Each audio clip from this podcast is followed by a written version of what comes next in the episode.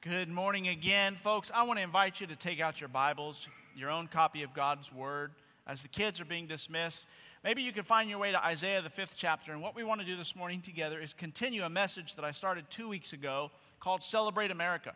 It was July 3rd, and we were celebrating Independence Day a day early two weeks ago. And we talked very specifically about the fact that this nation, the United States of America, was most clearly, probably more clearly than any other nation in the history of mankind except Israel, is the benefit of God's own divine hand in its establishment.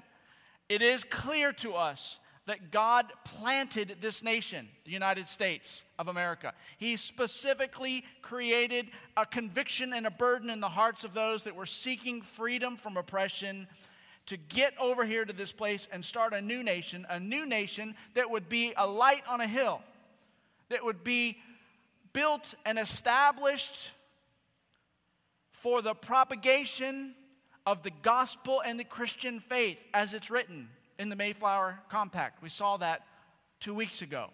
And we celebrated America. We saw that it was this country planted by God and so then in Scripture, we saw that when God plants a nation, in other words, when it's planted by God, that it's also planted for God. When He plants it, He plants it for His own purposes. And that's where we find in Isaiah chapter 5 a reference to something that happens when a nation that's been planted by God, stay with me, decides to be a nation that is not necessarily for God. There are very specific consequences to that. Isaiah chapter 5. Now, I just want to back up a little bit to remind you. In verse 2, we saw God referring to Israel, the other nation that he planted. Chapter 5 and verse 2, he, he dug it up and cleared out its stones. That's the ground that he was going to plant this nation in. And look at the end of verse 2 and planted it with the choicest vine. He built a tower in its midst, and he also made a winepress in it. So, look at verse 2, the very end. He expected it to bring forth good grapes, but it brought forth wild grapes. And now we skip on down to verse 5. God says, I planted this nation as, as if a vineyardist planting his choicest vine. Well, what does a vineyardist cho- plant his vine for? For the production of grapes. And he expects, if it's his choicest vine, if it's the one he invested so much care in personally, he expects then has every reason to expect that that vine would bear good fruit, the very choicest fruit that he's looking for, that pleases the vine dresser.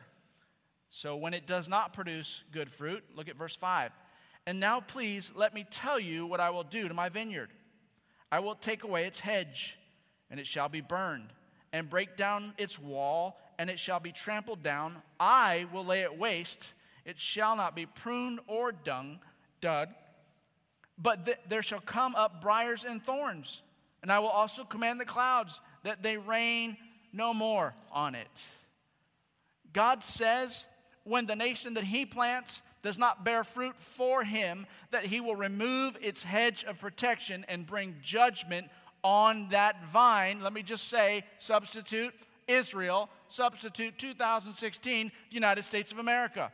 We're a nation that's been divinely planted by God. But it's become clear that we have chosen our people, the people of our nation, to be a nation who do not necessarily live for the glory of God. We no longer see this country as the context and the place where God's ways are shown to the rest of the world. We've made our own gods. We've chosen our own ways. We've kicked gods out of the school and out of the government and out of the town centers, and in some cases, out of the church God has lowered the hedges in America. I want you to know that America's hedges are now down. We can expect the full judgment of God just as Israel did. I remember a day when my children were in pigtails. It wasn't too long ago, by the way. All three little girls sat on the front row with Julie, and I remember preaching a similar message out of this text. So it wasn't more than 10 years ago. And I remember being so deeply burdened and convicted that if we as a nation did not turn things around, that if we did not pray, if God's people did not repent and, and shine and begin to love the world around us and show Christ to the world around us, if our nation didn't turn 180, then one day those hedges would come down. I remember preaching that with such clarity and conviction still hoping that there would be revival and repentance, but now we find ourselves so many years later, and I'm here to tell you the hedges are down. Judgment has begun in America. Now, no need for us to fear. We're going to talk about that. We don't need to fear. As a matter of fact, our mission remains unchanged. Maybe even more urgently, we will see our mission as the church today. And we can still affect the nation and we can still bring about good. But listen, it's going to be in the midst of a nation that's being judged. Do you understand what I'm saying? We are in a place where our hedges are down. Let me give to you some research. I spent a lot of time over the last couple of weeks reading and looking at statistics, and I mean, these aren't always perfect, but they're certainly reliable as far as trends. L- listen to some of what's going on in this nation whose hedges have fallen. From 1960 to 1990, there has been a 560% increase in violent crime, 419% increase in illegitimate births, a quadrupling of divorce rates, a tripling of the percentage of children living in single parent homes, and a more than 200% increase in teenage suicides. There's also been a drop of almost 80 points in SAT scores, by the way, as kids are more interested in video games and violence than education. In 1962, you remember, organized prayer was taken out of the public schools. Now you can't even say that you believe in God. You can hardly even bring a Bible to most public schools. Since 1973, you'll remember Roe v. Wade, there have been, I don't even know how to say this without weeping, more than 40 million abortions. As a nation, we've sacrificed the most innocent among us on the altar of selfishness. I don't know how to describe the fallen nature of our country any clearer than that to you folks. Dr. Billy Graham stated that according to his research, over 90% of the Christians in America are living defeated spiritual lives. So the church isn't helping much today. 90% feel they're defeated. 60% of all websites on the internet are pornographic. 60%. Homosexuality is now called an alternative lifestyle instead of an abomination in the sight of Almighty God. The divorce rate among Christians is now, some say, higher than the divorce rate among non Christians. Now, I would dispute that specific stat, but I will admit this it's awfully hard to find out the truth. It's awfully hard. 12 million children live in households where they have to skip meals or eat less. That means one in 10 households in the U.S. are living with hunger or at risk of hunger. That's in our own country. The prosperous nation that we once were. It's estimated that over 3 million teens, 3 million teenagers between the ages of 14 and 17 are problem drinkers. Do you remember that? You remember back in the 50s and 60s when between 14 and 17 there was, there was a, a, a pretty good sized percent that have tried alcohol? Now over 3 million are problem drinkers, addicted to alcohol, getting drunk. Nearly 14 million Americans, one in every 13 adults, abuse alcohol or are alcoholics. It contributes to 100,000 deaths annually and it's estimated that 6.6 million children under 18 live in households with at least one alcoholic parent. Marriage has lost its sacredness completely in our nation. Listen to some of the trends that take place of a nation who is judged by God. Traditional meaning of marriage ceremony is lost. Alternate forms of definitions of marriage arise. Traditional marriage vows are replaced by marriage contracts. Feminist movements appear. Women lose interest in childbearing, mothering, and pursuing life and prosperity instead. Public disrespect for parents and authority is generally increased. Do we see that today? Watch the news, my friends. People with traditional marriages refuse to accept family responsibilities. Even the so called covenant marriages are refusing their responsibilities. A desire for and acceptance of adultery begins to grow in the nation that is judged by God, and an increased tolerance for sexual perversions of all kinds, particularly homosexuality, with a result in an increase in sex related crimes and diseases. Marriage has certainly lost its sacredness in our nation. Fewer than one in five adults believe that absolute moral truth exists. One in five. Religious behavior is being radically reshaped. Many of the traditional Christian activities, praying, attending worship services, reading Bible, attending Christian education, volunteering at church, sharing their faith with non believers, have dropped anywhere from 7 to 13 points in the last 10 years. The unchurched population is growing radically, rising by 11 points, now approaching half of the adult public in America. Most unchurched adults consider themselves to be Christian and spiritually inclined, except one in five is actually born again and has trusted Christ as Savior. The dropout rate in church continues to climb because half of the unchurched say that the churches they attend do not add sufficient value to their life. The Bible's taking a big hit in our nation, this great nation that God planted. It's been removed from government, it's been removed from the schools, it's been removed from the town centers and squares and public gathering places. And I'm going to tell you something else it's now being removed from homes as well. It's hard to find a family that is committed to spending regular, consistent time in the scriptures as the directing authority of their lives. It's hard to find even in the church in America today. There's a Bible perhaps on the counter or on the table, but it doesn't open until Sunday morning in some cases. Discipleship has fallen out of favor. Only 5% of Americans are addressing issues like brokenness from sin, surrender and submission to God, and a commitment to intensely love God and people.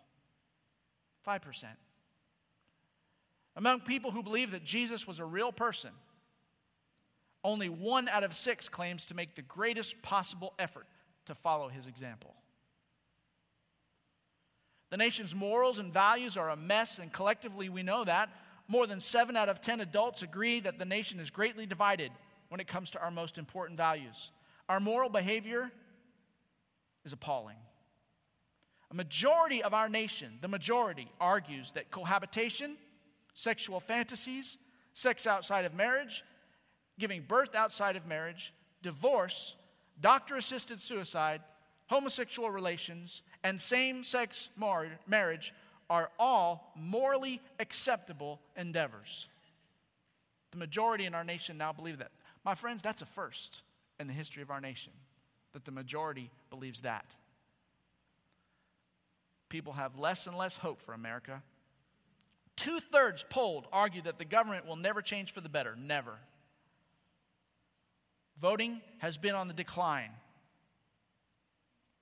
Seven out of ten adults say the obstacles to experiencing the American dream are more extreme than ever.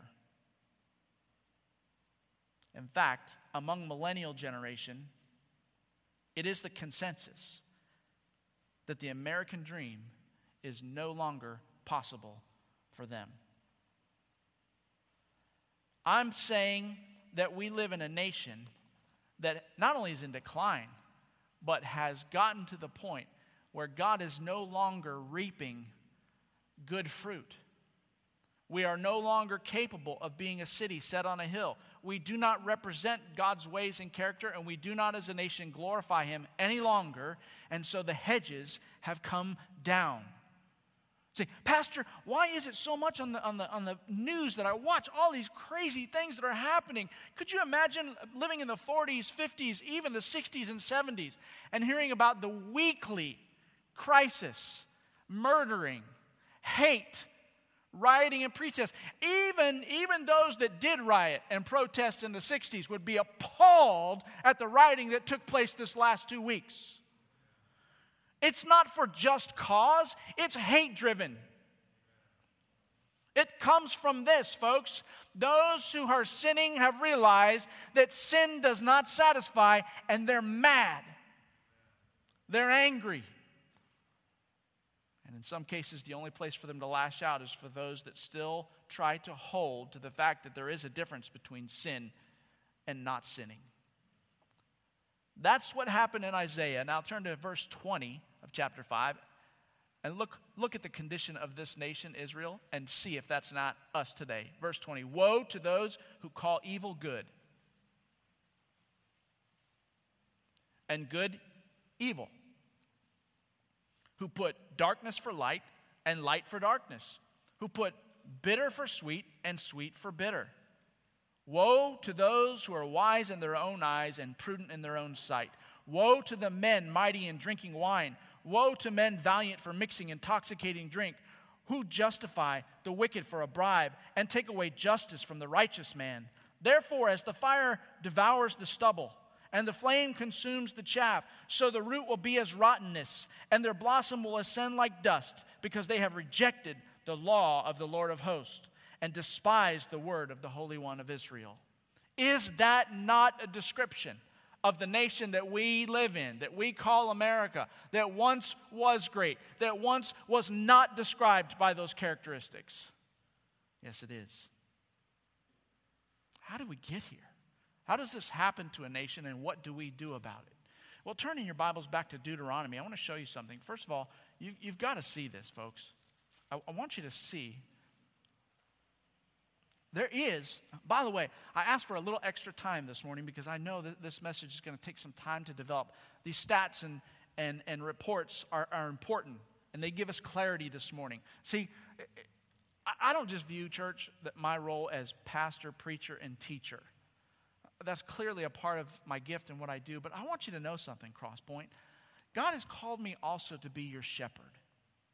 And part of being your shepherd means helping you as a flock, as a body, as a believer of Christ, to understand what's happening in the world around you and, and to respond biblically, to still be God's people in the midst of a vast and changing world that we live in. So that's part of shepherding. And I want you to see what's happening. We can't stick our heads in the sand any longer.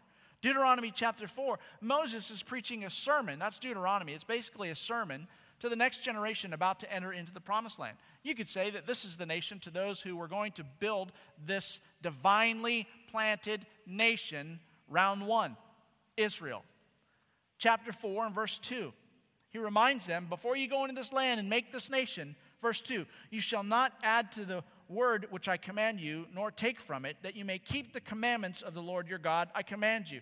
He said, when you go become a, a, a, a nation that God's planted, don't change his word. Don't change his commandments. Then you look at verse 5. Surely I have taught your, you statutes and judgments, just as the Lord my God commanded me, that you should not act according to them in the land which you go to possess. Excuse me, that you should act. That just didn't make sense, did it? That's what we're doing. What he wanted them to do, surely I have taught you the statutes and judgments, just as the Lord my God commanded me, that you should act according to them in the land which you go to possess. That's why I've taught them to you, he said, that you would be that nation. Now look at verse 7. For what great nation is there that God is so near to it, as the Lord our God is to us? For whatever reason we may call upon him. And what great nation is there that has such statutes and righteous judgments as are in this law which I set before you on this day. What great nation in the history of all of mankind has ever known the advantage and the blessing, he says, of giving you exactly how to be the nation that's successful, that's prosperous, that is God's nation. We've given you all of the commandments of God. What other great nation? You realize when you study history, there is no other nation ever that has been given that sort of foundation advantage. Here, here's how you be a nation. These are the ways of God. And if you will operate as a nation based on these ways, God will protect you, God will bless you, God will prosper you as a people. And you will be a great name unto Him on the earth. He said, What other nation has that? There's no other great nation in the world. Until that day, 240 years ago, two weeks, when our forefathers signed the Declaration of Independence and stated emphatically within our documentation and within their life giving sacrifice that this nation was to be a nation that is based on, built upon, founded in the commandments of God. We were planted by God, and just like Israel, God expects good fruit, and when there is none, you got to read past Deuteronomy, my friends. You got to read what happened. The hedges came down. And I'm going to talk to you about that in, in just a moment. So, church, prepare for persecution. Hey, what a great message. Aren't you glad you came to church today? Came for an inspiring, hope filled message, and the pastor said, Prepare for persecution. Prepare for persecution. Do you realize that we're already there? Do you realize this is no longer something that's impending, that may happen? This nation was built on Judeo Christian values and principles. And as a result of that, we've been free, we've been protected, we've been successful victorious in all of our endeavors and wars. Those days are over. The battle, church, is not with our government. As the church, when we're persecuted by the government, we don't respond by putting up our dukes and fighting against the government. I want to tell you something, and it may sound funny, but, but I'll explain in just a minute. The government does not have any of the solutions that we need as a people. We got to stop looking to the government. You understand who the government is, right? We live in a republic. The government is just simply you, it's simply the people that make up the nation. You remember, our, our officials are raised in this nation. They grew up watching the same TV that you did, they grew up with the same tendencies and cultural traditions and changes that you did. And they rose to the surface of popularity and reported to be ones who would continue to bring what the nation was looking for. Don't blame elected officials. We put them there. And guess what? Even if you didn't put them there, the nation wants them to be there the nation has said, give us governing officials that will allow us to choose our own way, not God's ways, and prevent any of the drastic circumstances that come our way. Well, that's an impossible situation to put any government official in. And so they're just simply doing what made them popular, what made them successful. They're representing the people of America. Our battle is not with government, our battle is in the trenches with the sinners, with those who are unsaved for their salvation. Our battle is not one of hate. Our battle is one of love and compassion. Our battle is one of gentleness and meekness and kindness. Our battle is to get into the trenches where popular opinion is being formed, beginning with kids who are coming to VBS next week and youth who went to camp over the last several weeks. That's where our battle is. Where are the people in our community being lied to? Where are they being deceived? Where are they finding their own sin does not help them? And where are the people of God to show them any different? That's where the battle exists, church. But nonetheless, here's what's happening systematically to our country, to our nation, because the persecution has started. There's a movement to force compliance and change. It's a movement that does not come from God, and the change is away from God, and the compliance is unto the things that God detests. Through intimidation and persecution, our own government now has decided that they will change the makeup of those who would oppose sin in our nation. It's a secular movement, it's humanist, it's evil. Make no mistake, but what they're doing now is now it's not just okay that you put up with our sin in our nation, The pressure now has turned to, you know what? We don't even like you pointing it out that our sin isn't what you like and what God likes. Not only, not only Christians in America, see how we went from being the majority, from founding this country, to being the object of the, of the, of the scorn of the system that the people have put into place to say, you know what, we want what we want. And not only do, can you not say anything or, or, or, or, oppose them now, but now, now they're not satisfied. The, the world system, this movement, is not satisfied until you agree with them. And as a matter of fact, now they've gone one step further. I think it's the final step. They're not just satisfied that you agree with them, they're not satisfied until we participate with them. That is a nation whose hedges have come down. We're being attacked. I expect that through the remainder of my ministry, hopefully it's a long and fruitful one, and it's right here, so you may see it. But I expect before my retirement to be put into jail. Now, folks, I'm not just saying that for dramatic effect. I'm preparing for that. I'm preparing to be put, to be put in jail because I refuse to marry a homosexual family. Because I refuse to stop preaching from this pulpit what God's word says about sin. And it's not just the homosexual movement, there are many other areas. It's all coming into the place where sin is attacking the foundations of God's ways. Family, being one of the core foundations, has been slaughtered in America. And we as a church, listen, we as a church must go back to the biblical mandates and the principles that establish family as the cornerstone of a city on a hill. And when we do that, they will call us intolerant. And they will call us hateful. And they will call us narrow minded. And we will be persecuted. I want you to know June 26th, 2015, that was just a little over a year ago, wasn't it? The United States Supreme Court made an unprecedented ruling legalizing homosexual marriage in our nation. Not only, now, now, that's common knowledge. Not only did they do that, but they also, listen carefully, they also made it illegal for any state to outlaw homosexuality. They even took away the state's rights to make sure that it didn't get changed. Now, remember what I said? This movement, this ungodly movement, since the hedges are down, are coming after those who stand for what is right. Persecution is coming. Do you remember me saying that? Listen to what Justice Kennedy wrote. Listen to what he wrote after this ruling.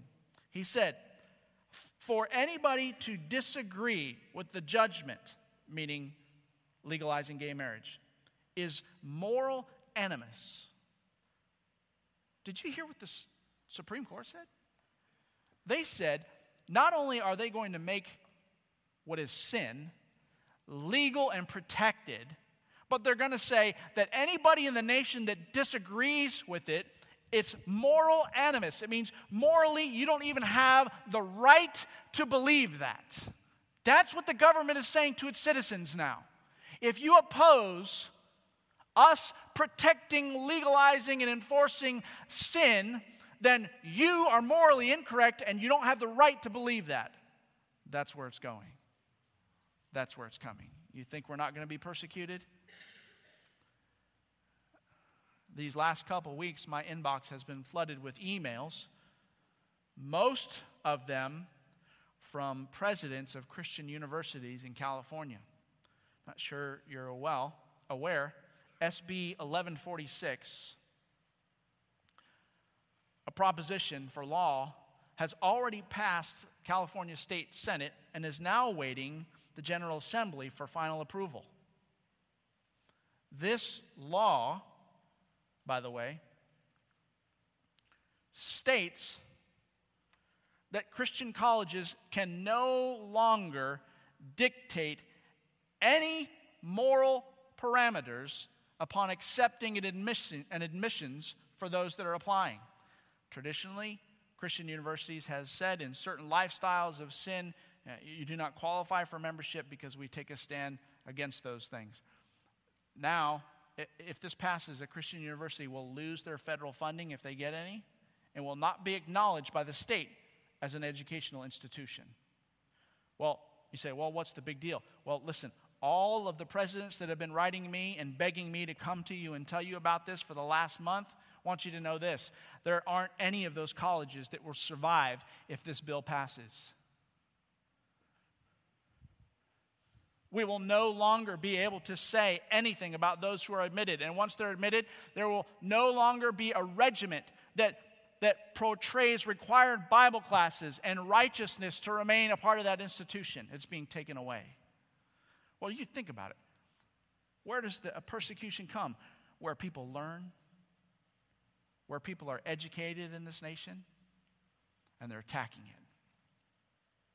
By the way, I want to point this out. Did you know um, July 26th, let me back up to the Supreme Court ruling. June 26th, a year ago. Did, did you know that that also, the day that that happened, well, something else happened. The Vatican made a covenant with Palestine. That, that was unusual. But also, there's something else that happened. You see, that day in the Jewish calendar is the ninth of, of. And, and the ninth of Tammuz is, is a day of ancient mourning. Do you know what happened exactly on that day in 423 BC?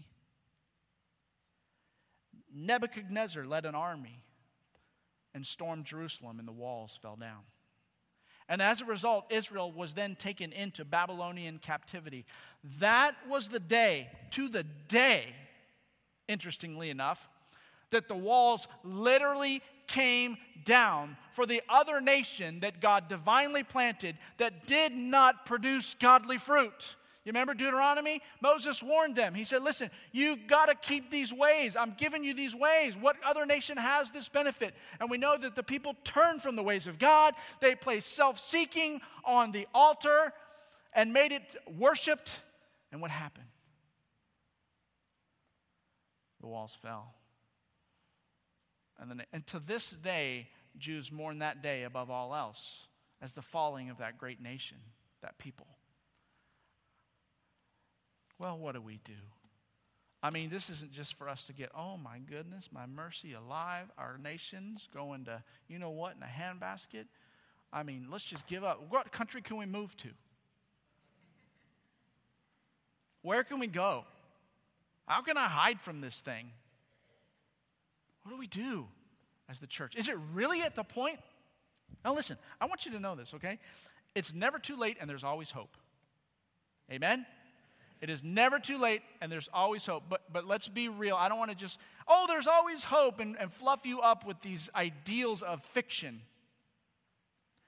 There is always hope, but our hope is never to be put into the government, the country, or any man made institution on the planet. Our hope can only be founded in Jesus Christ. And that's where the hope is. As long as we keep our hope in Jesus Christ, whatever He does is His will.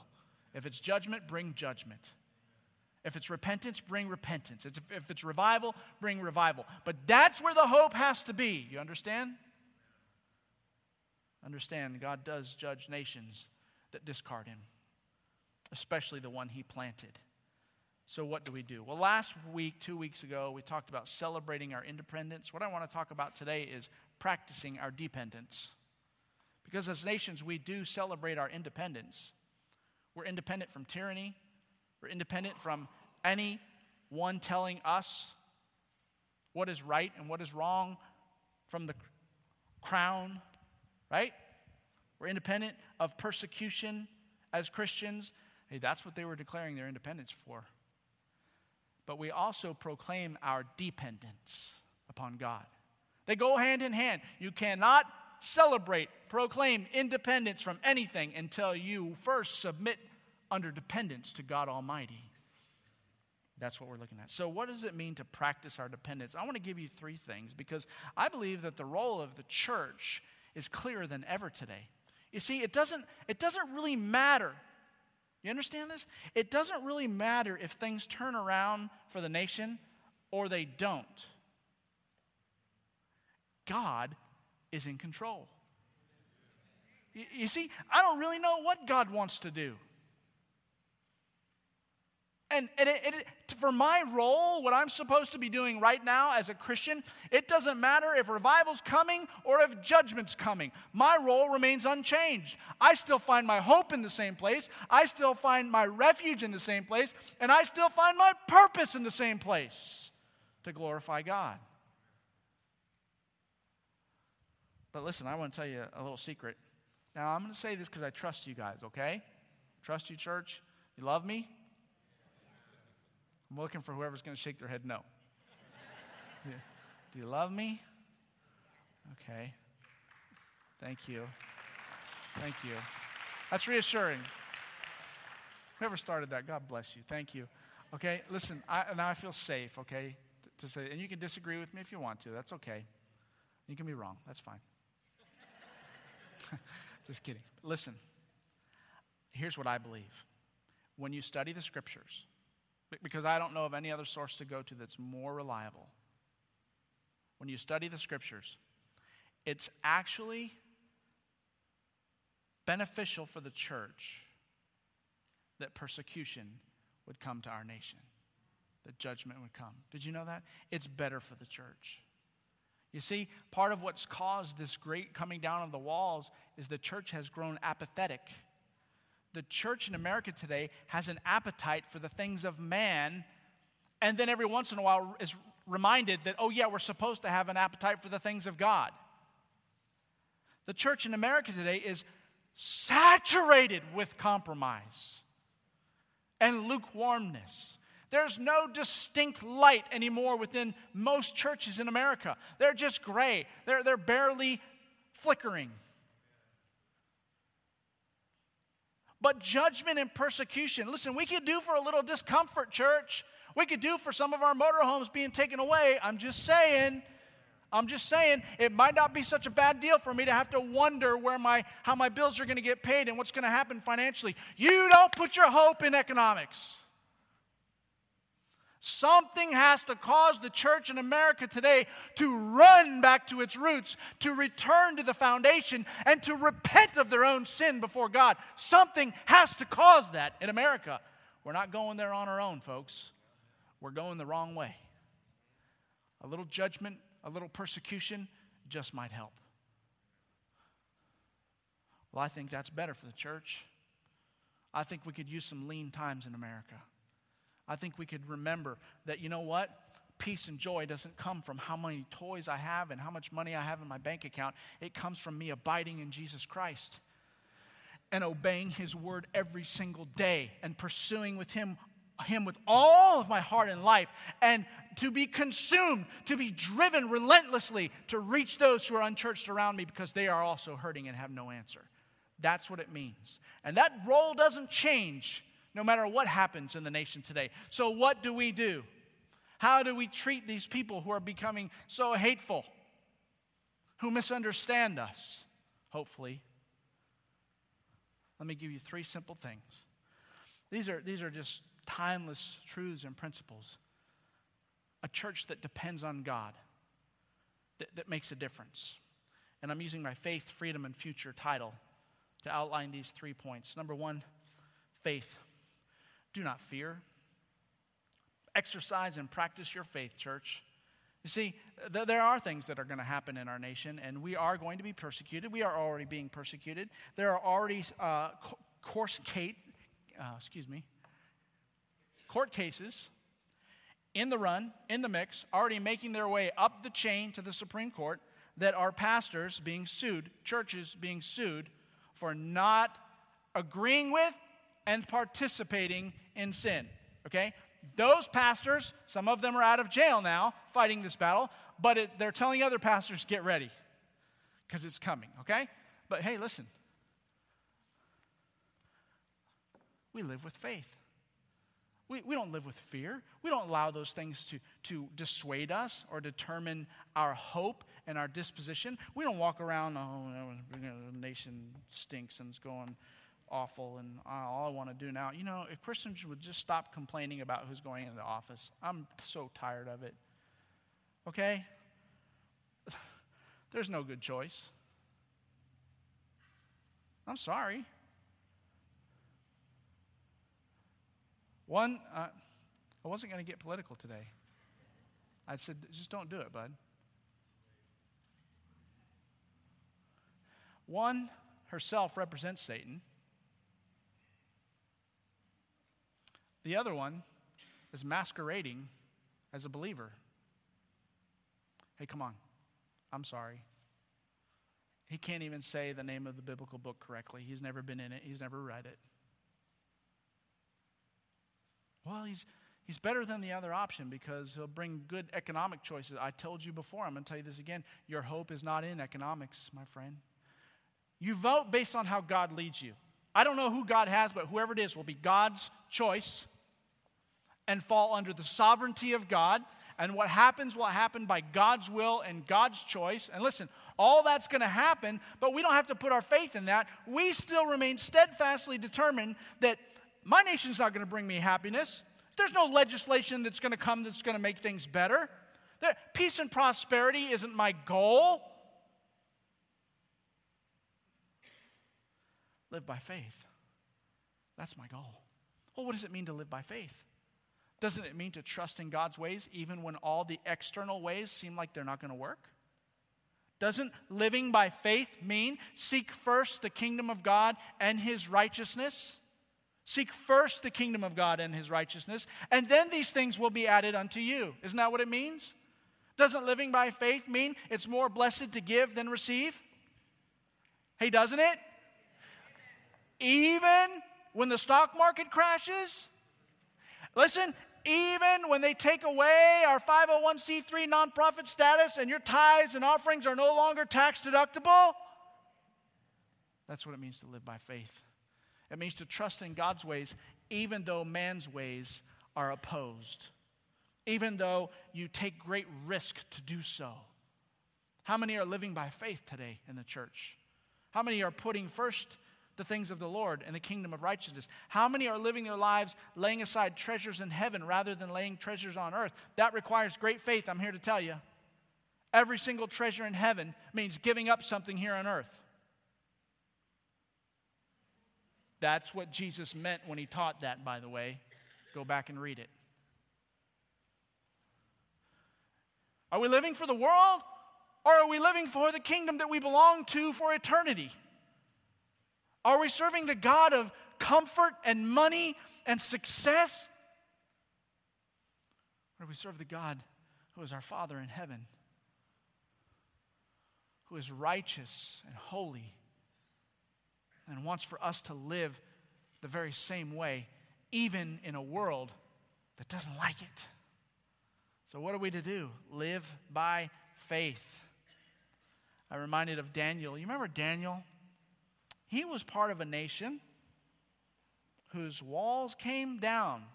Yeah, that's right. As a matter of fact, he was part of the nation. Oh, it's the very same nation that the Babylonians took captive. And eventually, the Babylonians lost to the Assyrians. And the Assyrians took over, and they were still captive. Remember, Darius the Great was king now. And you remember Daniel up in his room?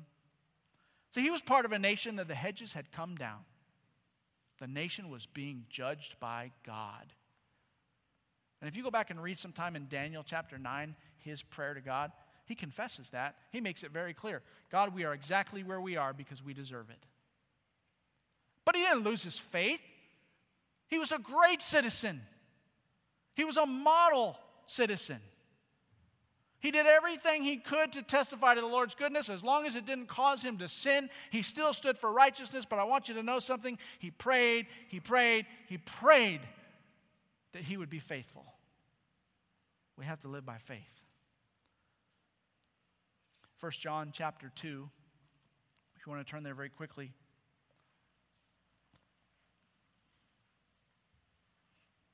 First John chapter 2. Look there in verse 14. For John saying he, he's reminding them of why he's writing to them. And verse 14 says, I have written to you, fathers, because you have known him who is from the beginning. I have written to you, young men, because you are strong and the word of God abides in you. Listen to what Scripture tells you. and you have overcome the wicked one. Hey, hey, newsflash, church, we win. We win.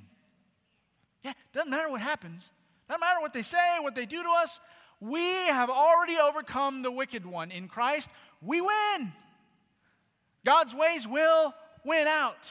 God will have his way, he will rule. The question is are we living by faith? Number two, freedom.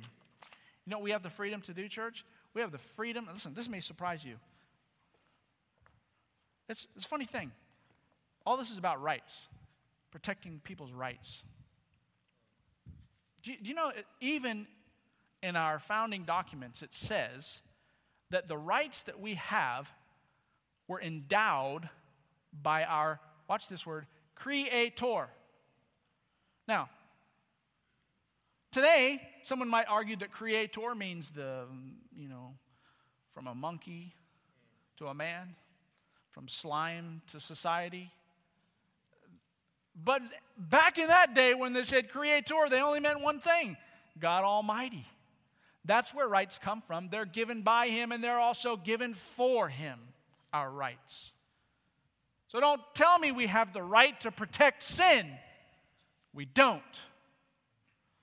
But listen, what do you do when they sin? People of the world. What do we do? How do we respond to them? Listen, this is where the church has failed so miserably.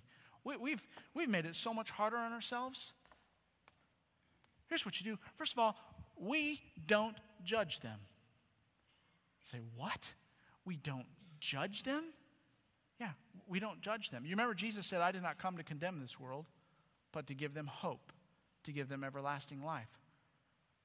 We, listen, you don't have the right to judge anyone. No one.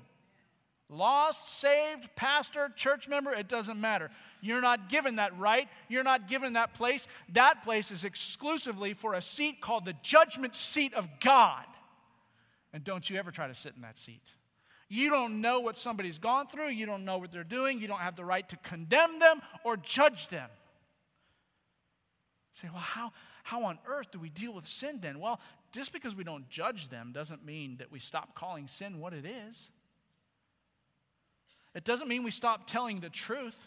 But listen, We've got to come to the place, church, where when we disagree with people in our community who are sinning, and, and let's just take, let's just take the, you know, one of the examples. If you know somebody who is homosexual or struggling with that or, or found a life, listen, the, the, the worst thing we can do as a church is to judge them and push them away. I'm telling you what Jesus did. Every time Jesus found a sinner, by the way, the same true with you and me and everybody in this room, every time he found them, he never was afraid of calling it sin, but he always did that in the context of drawing them closer to himself, wrapping his arms around them, loving them, caring for them, building relationship, investing, giving for their benefit. That's how you call sin what it is without judging somebody. You love them. You embrace them. You bring them closer. You draw them in. You don't run away. You don't put up the walls. You don't say, no room here. We don't have, we don't like your kind. That stuff comes from the devil, masquerading as God, calling evil what is good and good what is evil, by the way. The church. Um, I like to use the example of the pig in the mud. A sinner is like a pig in, in the mud, right? We, we look down from our holy view up here on the stage and we see somebody in their sin and how miserable they are and the stupid choices they're making, it's just like a pig in the mud. They don't know any better than to wallow in the mud. Hey, listen, that's what pigs do. By the way, that's what sinners do. They don't know. They're confused. They lash out. They hurt. They're angry. They're empty and you stand here with the only solution that would bring hope for them. And do we stand condemning them for being dirty in the mud? Do we keep ourselves at a clean distance? Hey, it's dirty down there. Cut that out. It's sin, you nasty pig. Don't you know any better? I know better. I'm part of the church. We don't do that. We don't judge them. But let me tell you what else we don't do.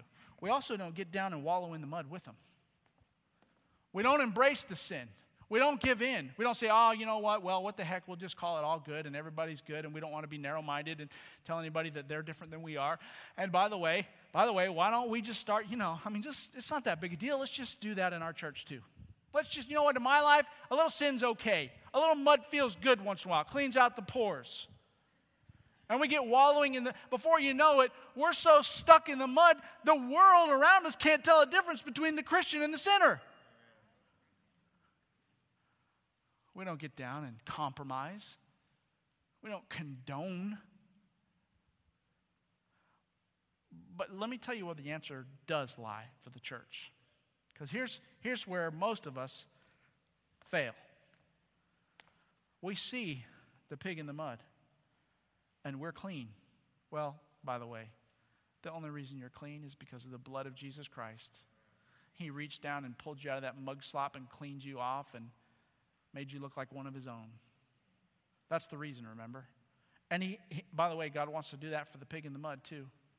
And he says, Hey, you, now that you're my family, go do it. Go help. Now, listen, here's the point. You can't stay drawing walls and removing yourself from having any closeness with sinners. You can't wallow in the mud. What you do is you walk down off your ivory tower and you get into the trenches of everyday life. You build relationship with those people. You reach out to them. And listen, you got to pick them up in the mud and you got to preach the gospel to them and you got to show them the way back out. Here's the way that God showed me. Let me help you come out, pig. And listen, I'm just going to tell you this there's no way to do that without getting dirty. That's what we don't want. We don't want to get dirty. Why? I don't know why. Your reasons are your own. But I'm saying that the response of the child of God when the nation begins to crumble and sin becomes rampant and sinners are everywhere is that we first of all don't judge them. We love them. And we love them with the very same love that Christ gave us, a greater love. You remember John chapter 8 and verse 7? Uh, you don't have to look there now, but you remember Jesus came to the woman who was caught in adultery and sin? Remember? And they were getting ready to stone her. And he walked up and drew something in the sand, and they all left. and Said, you know, he was without sin, cast the first stone. He showed them, he showed them, you don't have any right to condemn this woman. You're all sinners too. And they all walked away. And he, and he looked at this harlot, prostitute. Use your name. That name that we all reserve for they're so filthy and they're so, I don't want to be around them and they're hideous. That word? Jesus looked her right in the eye and said, I don't condemn you.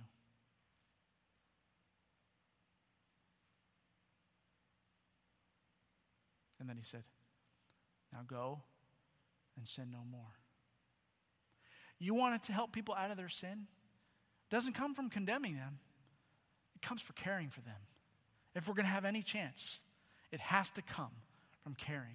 That's called, by the way, that's called freedom. You have the freedom to treat people however God tells you even if this world falls all apart around you. That's your freedom. That's your freedom. Not a freedom to go do what I want and have my own life and build my own little empire and push everybody else away. Listen, as a Christian, you don't have that freedom. What you do have the freedom to do is keep loving them even when the world says, no, no, no, that doesn't make sense. You can't do that. To keep loving them even when your own nature resists. You have the freedom to show them hope, God's love. And finally, the future faith, freedom, and future. The future. Hey, guess what? Our nation's greatest decline just might be the church's greatest opportunity. Hello. Our nation's greatest decline these days and the days that follow may just be the church's greatest opportunity. This might be our shot this might be our chance. You see, something is happening. You see this rising up of the populace, right? And you turn on the news, you see it. People are getting vocal, people are getting animated, people are getting violent. It's becoming almost a little bit chaotic in the streets of America today. And things are going to begin to fall apart. Who knows? Will there be revival out of that? I don't know. Maybe there will. That's God's business. Or will it hit rock bottom and Jesus returns and we all get raptured? I don't know. That's God's business. Either way, I'm supposed to be doing the same thing. I am to be the church, the church of the Lord Jesus Christ that does not depend on the political success or economic environment around it at all. The church that is prepared when people are so distasteful of their own sin that we have in such a gracious, loving light the answer, the hope. We got to be there for the people in America. You see, one day soon, those people are all going to wake up. And they're going to discover yes, I was given a right, but it did not change my heart. I was given a right, and, and my ways won, but I'm still unhappy, unsatisfied. Lives are shattered, discouraged, despair, brokenness. That's what's going to happen, folks. That's what happens when the hedges of God come down. The people run wild in their sin and they find out how dissatisfied they really are. People in America at some point will come to the end of themselves and there are going to be shattered, broken lives everywhere. Who are they going to turn to then? Barack Obama? Hillary Clinton?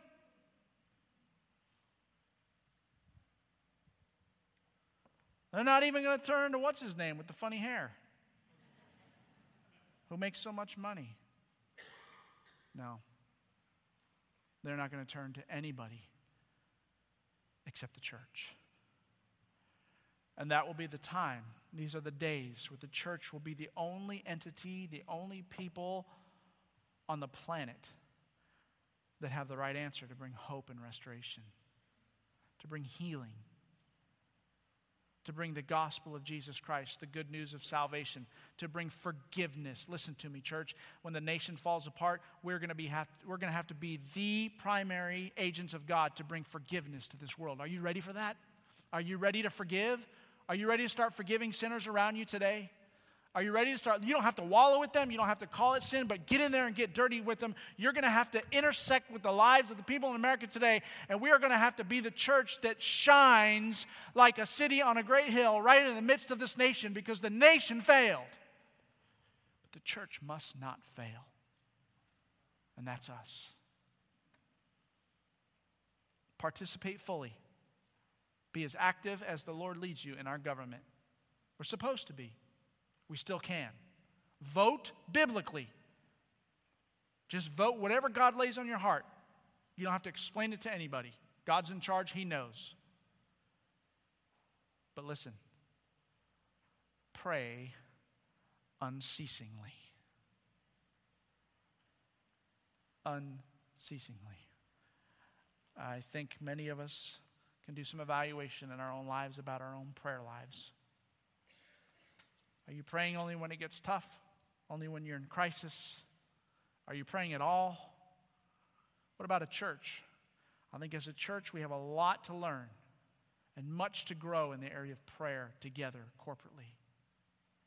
And I want to remind you of this guy, Daniel. I want to remind you when he prayed for the nation that God planted. He prayed an entire chapter of repentance. Daniel chapter 9. Read it sometime. Daniel. You'll say, well, I don't have to pray for repentance. The, the problems aren't mine. I didn't get us into this mess. So and so did. No, no, no, no, no, no. No, no, no. Church, we failed. There, listen, there is as much sin within the church as there is outside of the church. Did you know that? It may not look the same. It may not be walking into schools and shooting innocent children. It may not be a homosexual marriage seeking to look like it's not sin. It might be gossip. It might be self seeking. It might be lukewarmness. It might be living according to the ways of the world instead of, hey, listen, that's sin. And sin is sin.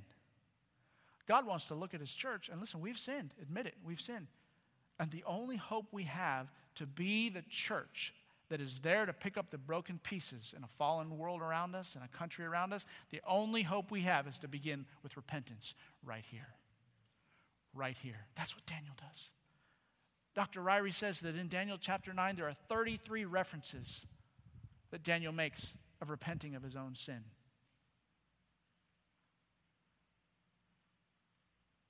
How about you? Crosspoint Community Church. Are we ready?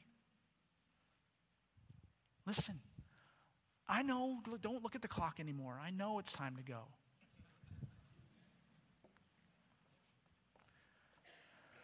If God had a message for you, would you run out right now? Would you say, No, God, I don't want to hear it. I got to go eat lunch? Well, I'm telling you, I've been praying for two weeks, and God has a message for you, church. Start repenting and then start loving the world around you, the people in this community. Start repenting, start loving. The repentance begins right here with me. How could I possibly be the church, the person that offers hope and picks up shattered lives and helps restore that which is broken for the glory of God. How could I possibly be that if I don't look any different? If I'm not cleansed and forgiven and renewed and committed? The church in America today has to shine so bright not just a little bit, church. We've got to take radical steps, drastic steps. We've got to redo everything. We've got to do things the church has never been asked to do before because we live in the days of hedges coming down. And God's judgment is happening all around us. And these people are going to get mad. And they're going to be hurting. And more lives are going to be broken.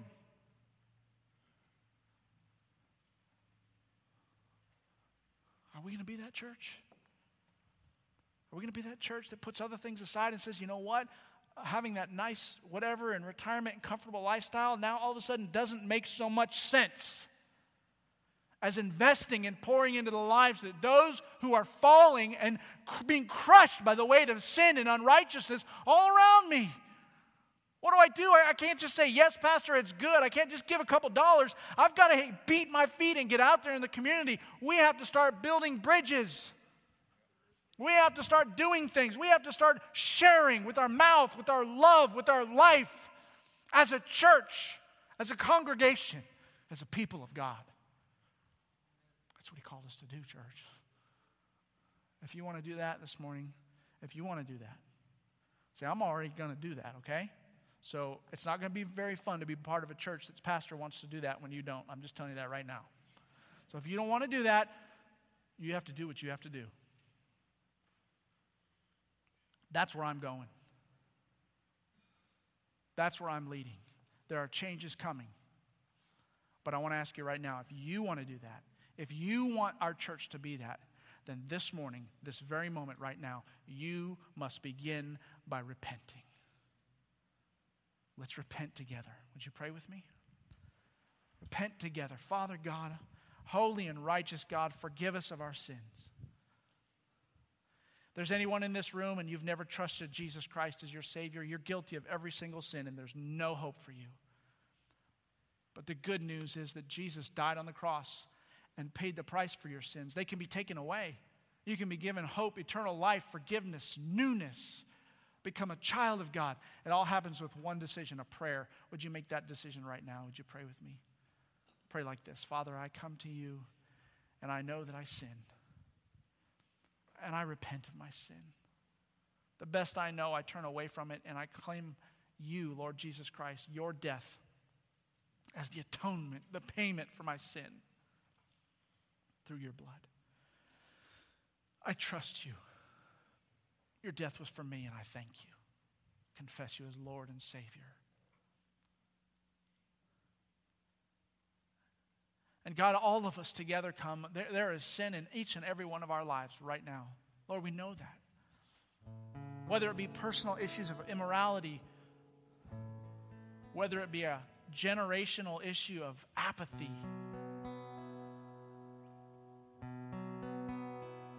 I've been self seeking. You come.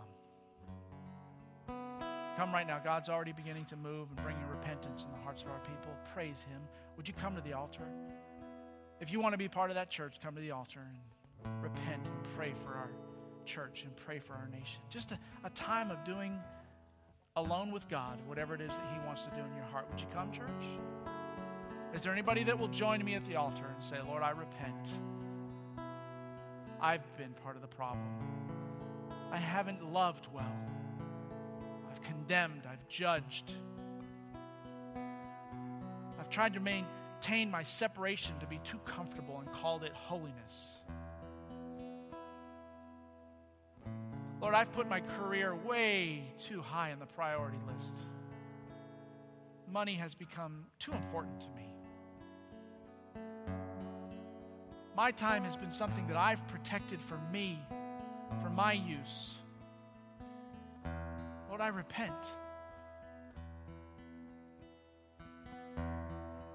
I've given up on the nation.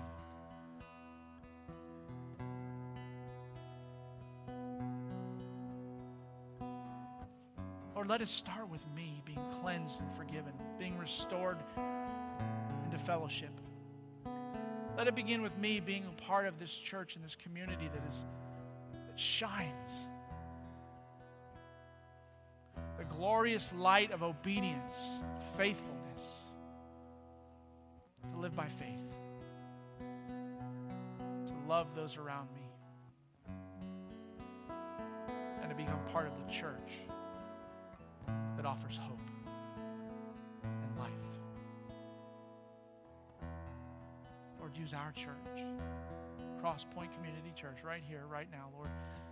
Anoint us, bless us, call us, prepare us to be the church. We don't ever stop glowing as that city on the hill. Brighter and brighter and brighter each day.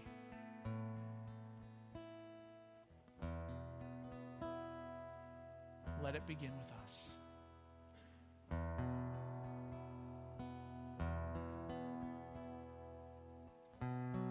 thank you even now, Lord, as we're praying in repentance.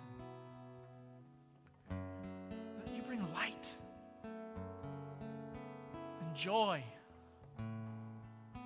and the peace that we know now. Oh, Lord, help us to not just take this peace and grab it for ourselves, that we would just wallow in this good feeling of being right with you, but we would take this peace and launch to be sent, to go, therefore, to give our lives abiding in your peace and your ways.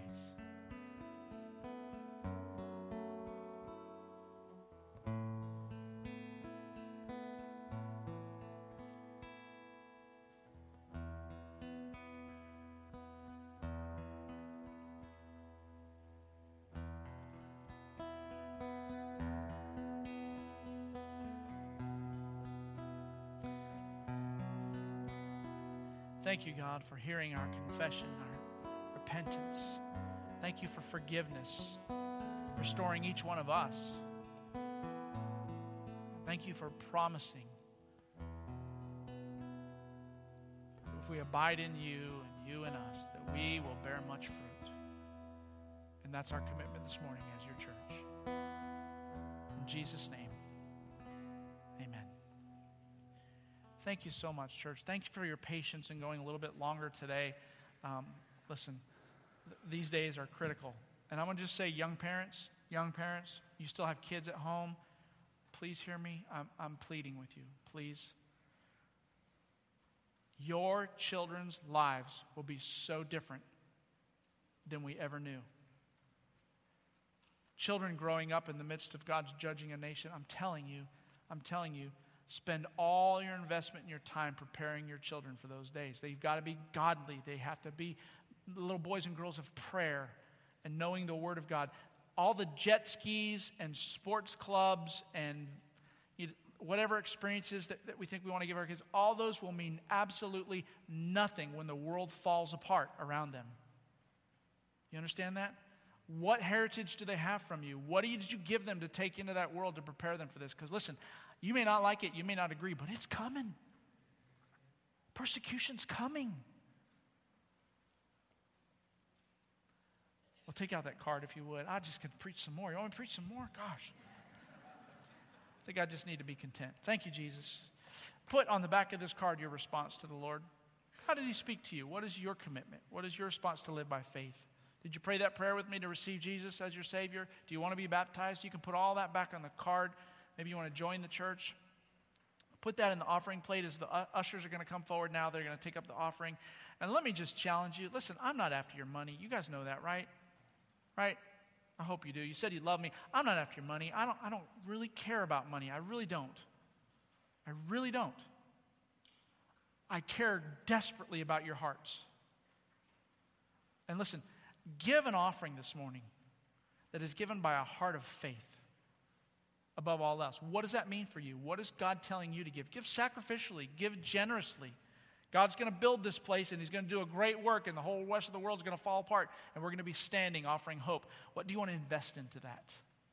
Put that in your offering plate along with your card, and we'll use that as a time to finish up and close our worship. John, would you lead us in prayer? Father, thank you so much for a morning of praise and worship, and I just pray and thank you for that time. Um, Lord, may we stand firm on truth and live for you. And as we give, may it be from our hearts. And Lord, I pray for those that are protecting our country and, and protecting us. I pray for safety over them. Lord, again, may we give out of our lives and as worship. We love you so much. In Jesus' name, amen.